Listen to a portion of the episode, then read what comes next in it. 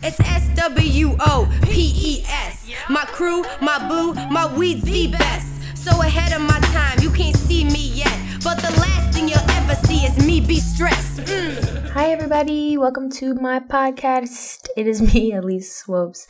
And hi, how's it going? You know, I always love to ask how you're doing, and I hope that you are doing well. looking out my window right now, and there's a pigeon on my windowsill, and I have not seen a pigeon up this high in a while. I feel like I've been inside a cage, to say the least. Wow, well, what a time, huh? I mean, a lot's still going on. I mean, there's still a ton of just crazy news that's coming out. There's so much violence and, and so much weird things that don't even make sense. I mean, there's people still being murdered, and I don't even know where to begin with it, but I just hope and pray that in due time we figure out what to do about everything instead of pointing fingers and blaming. Let's just find a solution, you know? So, praying for some solutions so that we don't see any more people of color die, black people die, and anyone die in general, you know? I'm just, I'm tired of just the collective sadness that we're all feeling, and it's really you know, I'm ready for something different. And I know that we all are. And so, you know, that's why at least I try to keep a positive thing going as much as I can when it comes to my position of power, so to say. I try to teach people, you know, awareness, mindfulness. So today we're going to be talking about emotions and really thinking about are you emotionally driven?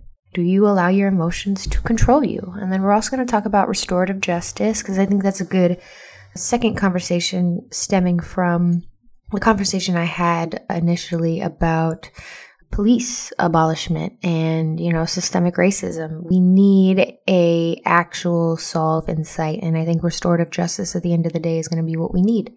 And also we're going to talk about personal growth. We have talked about ton of personal growth things, but we haven't talked about personal growth in its essence of what is personal growth and what does that mean to some people and how do you need to act and behave in order to allow personal growth to affect your life. So let's get into it.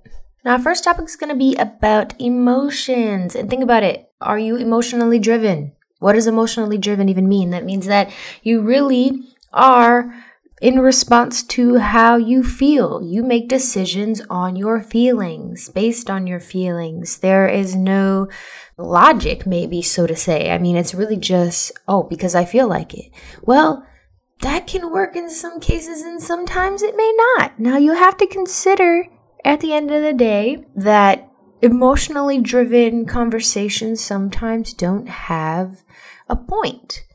And if we do sit back and maybe slow down or practice willpower or set some goals or use reminders or just a few of these tips that I'll share, we can really start to see that being emotionally driven can sometimes cause us some issues. And so when we just kind of sit back, think about it a little bit more, we do find that we can have more control over the outcome. Now, the first idea that I have to allow yourself to be a little less emotionally driven and is to slow down. Just slow down a little bit. Pause for five minutes.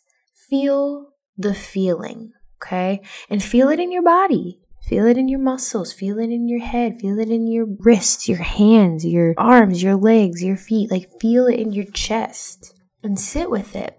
Don't dismiss it. Don't ignore it, that's for sure. The more you ignore something, the more the problem persists. So always acknowledge it in a way where you can solve it. You also want to make sure that you take responsibility for that emotion. Don't just dismiss it. Take responsibility, own it. The more you allow other people to control your emotions is the more you allow them to be the ones to decide how you feel. You have to decide how you feel. That means taking responsibility, naming your feelings, and not dismissing them. Making sure that you slow down a second for it. That'll allow you to practice more willpower. This is my second tip is to just practice more willpower. Have fun with being accountable and practicing being accountable. Have a challenge almost in your own body to say, okay, how can I control this and kind of approach it in a different way than I did last time because I know maybe last time didn't work out the way that I liked it to, right? So practice that awareness. Practice almost having a trust in the outcome that you had experienced before or didn't experience before. And think about the concept of sacrifice. Remember that when you do sacrifice for something good, there's always a better outcome in the end. And you've also got to realize you need to be patient with yourself, most importantly. And you've also got to make sure that you forgive yourself through any kind of hiccups that may come up because there's going to be ton for the rest of your life. It's never going to be perfect. So have fun with it. Smile through each of those practices. Smile through each of the times that you may need to check yourself because that's the contest within yourself. That's the challenge of life.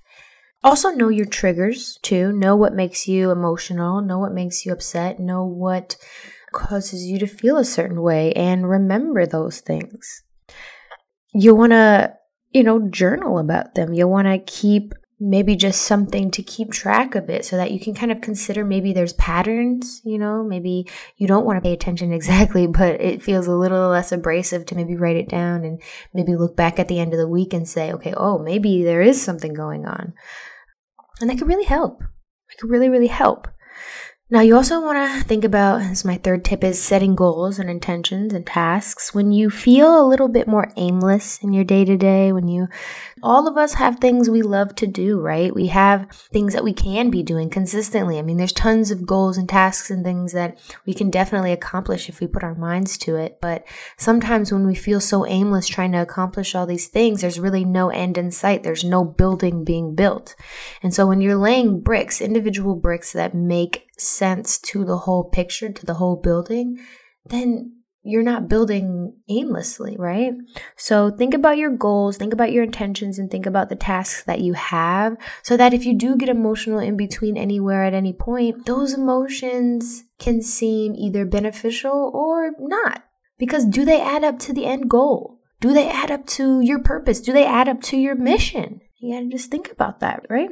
So that'll really help you to be less aimless, to be a little less mm, not so less emotional because I don't like to say emotional. Everyone should be emotional. You should have emotions. You should be as emotional as you can be, but don't be aimless in your emotions. Number four, you also want to think about using reminders and just replacing your current thinking. Like I said, the same kind of way as just thinking about your triggers, creating new patterns, being aware of those patterns, and having mantras and reading books and educating yourself so that those things aren't being consistent in your life all the time. Educate yourself beyond what you know, what you experience. Humble yourself in growth because there's a lot to come from that. And meditate if you can. Meditation is huge and wonderful, and it's really such a great way to connect with yourself, to merely just be with yourself, to acknowledge yourself, to be friends with yourself, to love yourself, to not judge yourself. When you can be alone with you, you're less involved to be pressured or to be changed or to be told something or to be altered. You know, you're to be less emotional. I mean, when you have a certain sense of self, you're much less inclined to be affected by anything else. And you've also got to think about understanding other people too. Understanding people react with their pain, understanding people react with a lot of their own confusion, and that most of the things that they do don't have anything to do with you, really. So, have reminders and replace your thinking and attach that to the certain responses and emotional responses you may have in your day to day. Now, I want to end this first part by saying that emotions are not a weakness, not whatsoever. Emotions are strength, and the more you acknowledge them, the more you push through them, the more you are aware of them, the stronger you really are. And I think there's something to be said about people who think weaknesses our emotions are weaknesses. You know, I think that there's an embarrassment factor there. I think there's a self esteem issue. And I think there's something about, you know, just being afraid. Don't be afraid to show who you are and don't be afraid to solve the thing that may be in your way. Okay, so let's talk about restorative justice.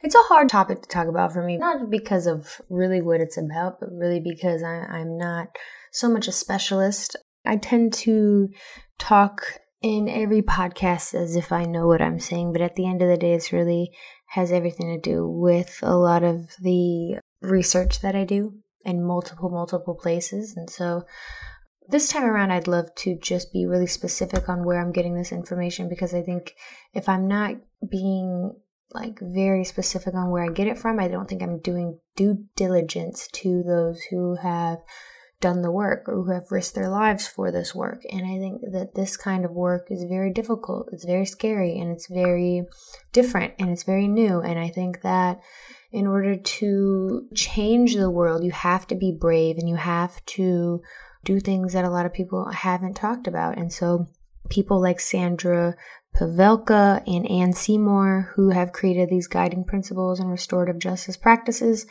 for crime victims and survivors, has, has really been just tremendous. So I would love to read through this a little bit and just kind of give it an idea of where restorative justice comes from because really it stems from the concept of abolishing prisons. It comes from the concept of abolishing military and abolishing the police. And these are comprehensive framework and policies that really at the end of the day should make perfect sense so that things can get solved in the way that they should.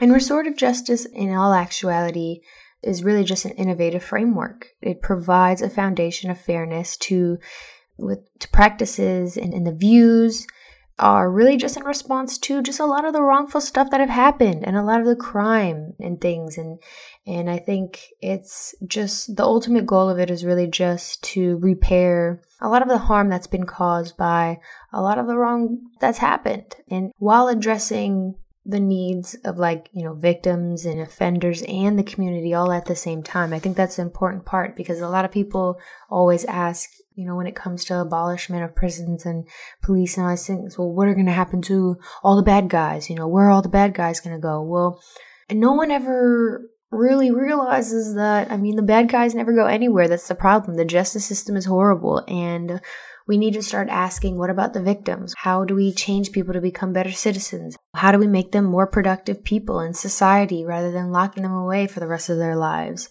And a lot of these principles and practices are in realignment with that. I mean, they're supposed to be applied in educational settings, they're supposed to be preventative, they're supposed to be interventionist, and they're supposed to be diversive, you know? I mean, it's really supposed to help there be less crime and to help crime victims and survivors and really just help juveniles and the justice system. That's really it. At the end of the day, we want better for victims and survivors, making them the focus and making sure that all of these things add up to solving the problem at the beginning stage instead of thinking about all the ways we can punish people. Let's think about all the ways we can help people at the beginning. Now, before you even consider what type of practices to put into place so that restorative justice can work, you have to understand a few different things about crime in general and how things work and how restorative justice should be focused. And so, one thing for sure is that crime is personal. It's never not personal. Everyone knows or has been involved in a crime, and every crime is a personal situation, right? And you've got to think and consider that through each and every step. Now, you also have to think about how it needs to be victim centered and trauma focused. In every sense of the case, in most situations, the perpetrator is of focus it seems weird, right? And it's an entire situation where it's a traumatic event that is just continued and continued and continued when the victim is not the center of attention. It's really just a perpetrator. So Another thing to think about is the voices of the victims and survivors in restorative justice are really, really the most important part to its success. We need to start making sure that we're listening to the victim first instead of the witnesses or to everybody else who wasn't there in the first hand. We need to make sure that in order to make all of restorative justice work that the victims be in center focus. Now, also, the victims need to be central focus. And that means that you need to understand that each victim is going to be unique and each piece of information is going to impact that individual case. And we can't sit here and, and act like each one is always going to be the same because it's not. That needs to be considered in every single policy and practice, okay? If something specifically fails to respect and reflect a victim's constitutional rights, it is it's not restorative. Simply put, it's not restorative. So, in order for it to be restorative, victims need to be treated with fairness and sensitivity and respect and dignity. And they need to attend and be present at criminal justice proceedings. They need to be there. They need to have a voice and they need to be heard in the process, including the right to prosecutor. I mean, they need rights to it all. And they need to be informed of proceedings and events in the process. They need to have everything, including the release of the offender. And they just need access to it all. They need to know what's going on. They need protection from intimidation and harassment. They need restitution from the offender. They need privacy, most importantly, and they need to apply for crime victim compensation. Okay. And they're going to need to return any personal property that people received as evidence because that happens a ton where they'll take everything from these people and never give it back to them their phones, their clothes, their things. So they need everything back that they were given. And they also need a speedy trial. Just stop all the delays, stop the time wasted, quicken it up. They need and deserve a quick proceeding. And enforcement of these rights and access to other available remedies, okay? So that means that all of those things need to be enforced by someone. It needs to happen. There's no doubt. There's no other option. That's it. It's very simple. It sounds right. That sounds like the best thing to do, right? But that's not what happens. Okay, so many justice involved individuals, including youth, women, and men, have histories of trauma and victimization that can be addressed and validated within restorative justice framework. These are facts. These are facts. It's been proven by research. It's been proven by research, okay? I'm going to tell you a little bit about that research and I'm going to explain some of the activations that could really assist some people with restorative justice. So, restorative justice practices are, I mean, the evidence from how they work comes from education, psychology, social work, criminology, victimology, sociology, and development and leadership. And it really is a process in order to build safe communities, increase social capital, decrease crime and antisocial behavior, repair harm, and restore relationships. How great does that sound? I can't imagine anything else that I'd rather have. Because if you think about it, all the systems that we have right now aren't doing that at all. So, some of the restorative practices include victim offender dialogue, circles, reparative boards, restorative conferencing, impact of crime on victim programs, restorative community service, and apology banks. Now, victim offender dialogues are really just a process that provides victims with the opportunity to meet their offender and to engage in discussion in crime that's safe and structured. It's facilitated by a trained mediator, and the victim is able to share his or her position about the physical, emotional, or financial impact of the crime, because of the offender. The offender can they can receive answers to questions about the crime and uh, they can just really just be involved in developing a case plan for the offender because it helps get more information. Now, circles are a little bit the same as victim offender dialogue, but not so much. It really comes from the Aboriginal justice tradition where people go in circles and they provide a space for an encounter between the victim and the offender, but it moves beyond um, just involving them too. It involves the community in the discussion and in the decision making process. And the community participants can range from justice system personnel to community members who are just simply concerned about the crime. And all the contributors, including the victim, the victim's family, the defendant, the defendant's family, and the community representatives are given a voice. So it's really important that everyone has a space to speak their minds. And restorative conferencing is pretty much kind of the same thing, except a circle is way more about how people feel And a circle is really kind of led by a keeper who directs the movement of the talking. So it's a little bit more organized than the circle, but the restorative conferencing is really just a larger group of parties impacted by the wrongful occurrence, and that allows them to get together in a controlled way to conversate about the issue at hand. Another way is the reparative boards. Reparative boards, also known as the community reparative boards, are just a panel of people who is mostly comprised of like four to six people who are trained to address assigned adult or juvenile cases. These cases are usually nonviolent and they're really just minor offenses. And so these people will come, meetings, they'll go to meetings, they'll meet face to face, and they'll just help people and victims and community members talk with offenders about their behavior in a constructive way. These people are people who you'll trust. They're people who can talk to everyone, who can hold some proper communication. And that's important to have when you want to understand and make some change. Now, another way is to impact is to create an impact of crime on victims program and or create victim impact classes. These are programs dedicated specifically to educating people, to teach offenders about the human consequences of crime and to teach offenders on how to you know, and, really how it affects people, how it affects people's families and their own families and the community and themselves specifically. And this is to address property crimes. This is sexual assault. This is domestic violence. This is child abuse. This is neglect, elder abuse, drunk driving, drug related crimes, gang violence, homicide. I mean, all of this can be addressed. Victim impact classes have been adapted for both adults and juveniles, so it can really be a replacement for what we think prison is supposed to be. People aren't supposed to be locked in cages away. They're supposed to be tried to make better human beings so that we can continue the community in a positive way. People are affected all the time by their family members and other people being in prison.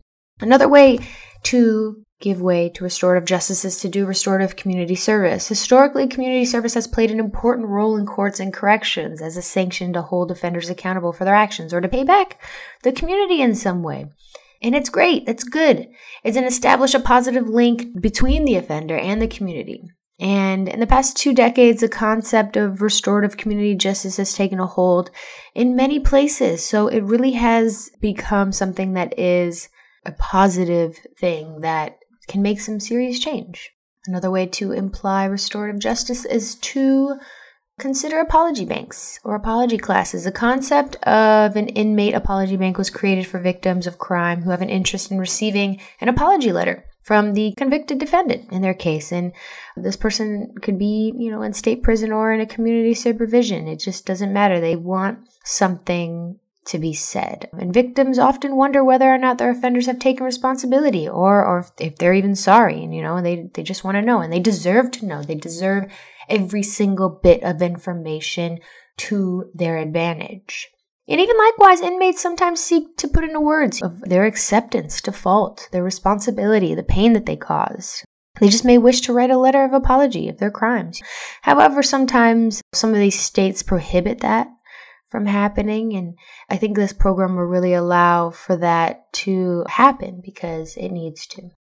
Now, before I finish this out, I just want to say specifically that crime victims and survivors have a serious, serious role in changing the justice system because they know what it entails. I mean, the ultimate goal of public safety at the end of the day is to reduce crime, okay? And that needs to result in fewer people and fewer communities who are harmed. Crime victims and survivors have a significant role in shaping criminal justice policy as individuals because, like I said, they have first hand experience. They know the real costs of crime. How is that hard to understand? It's very clear. It's very it's obvious. They should be making all the decisions. People who don't know crime, who have just seen it with their own eyes, who don't know it firsthand of their own experience, they shouldn't be making those decisions. You shouldn't be making decisions from your ivory tower. Crime victims and survivors deserve to be treated with dignity and as validated as a person as anybody who have been harmed. They should be respected in every single way, their privacy respected, their differences, their uniqueness, all of it. And most importantly, there needs to be mandatory supervision for offenders. They pose a serious risk to the public.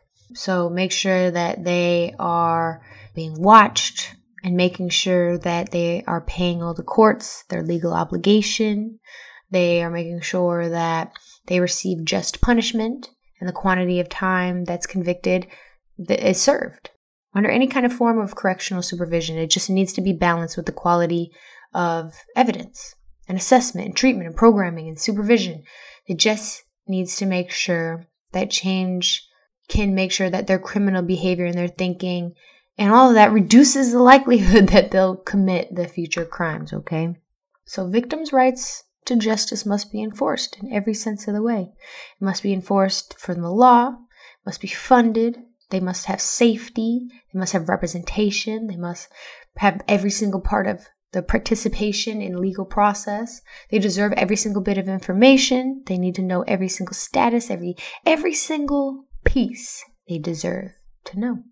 And like I said, thank you so much to Sandra Pavelka and Anne Seymour for their wonderful work on this information. And shout out to my friend Hetzi for giving me this information in the first place from them. She's been trying to scream this into my face for years now. And of course, my ignorant ass has been like, I get it, I get it. But no, I think it's time to really, really get in and start spreading the message far and wide because it's time.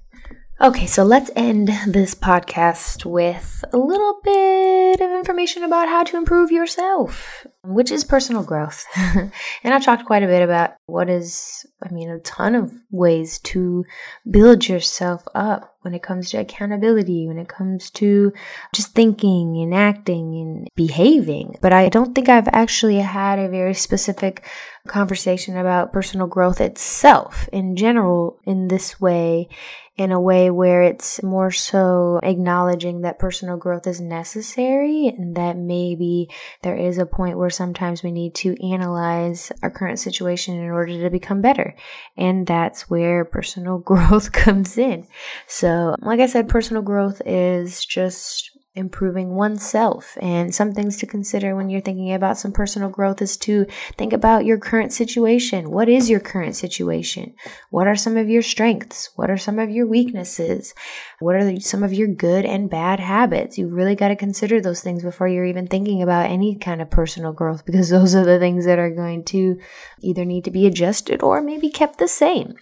I also want to think about what's your most favorite situation to even be in and considering those strengths and weaknesses or good or bad habits. What are those moments where you feel completely at home and at peace and feeling happy?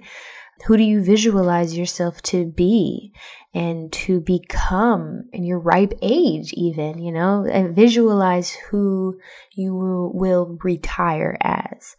And also think about what should you do to get there. That's going to involve some social, emotional, intellectual, spiritual changes. Some things to really look into deeply. They're not going to be light stuff. And then you're also going to want to think about how long will it take for you to get there. Plan it out, map it out, task it out. Long term, short term goals, tasks, daily, monthly, weekly, minute. I wouldn't go so far, but still, hourly maybe even.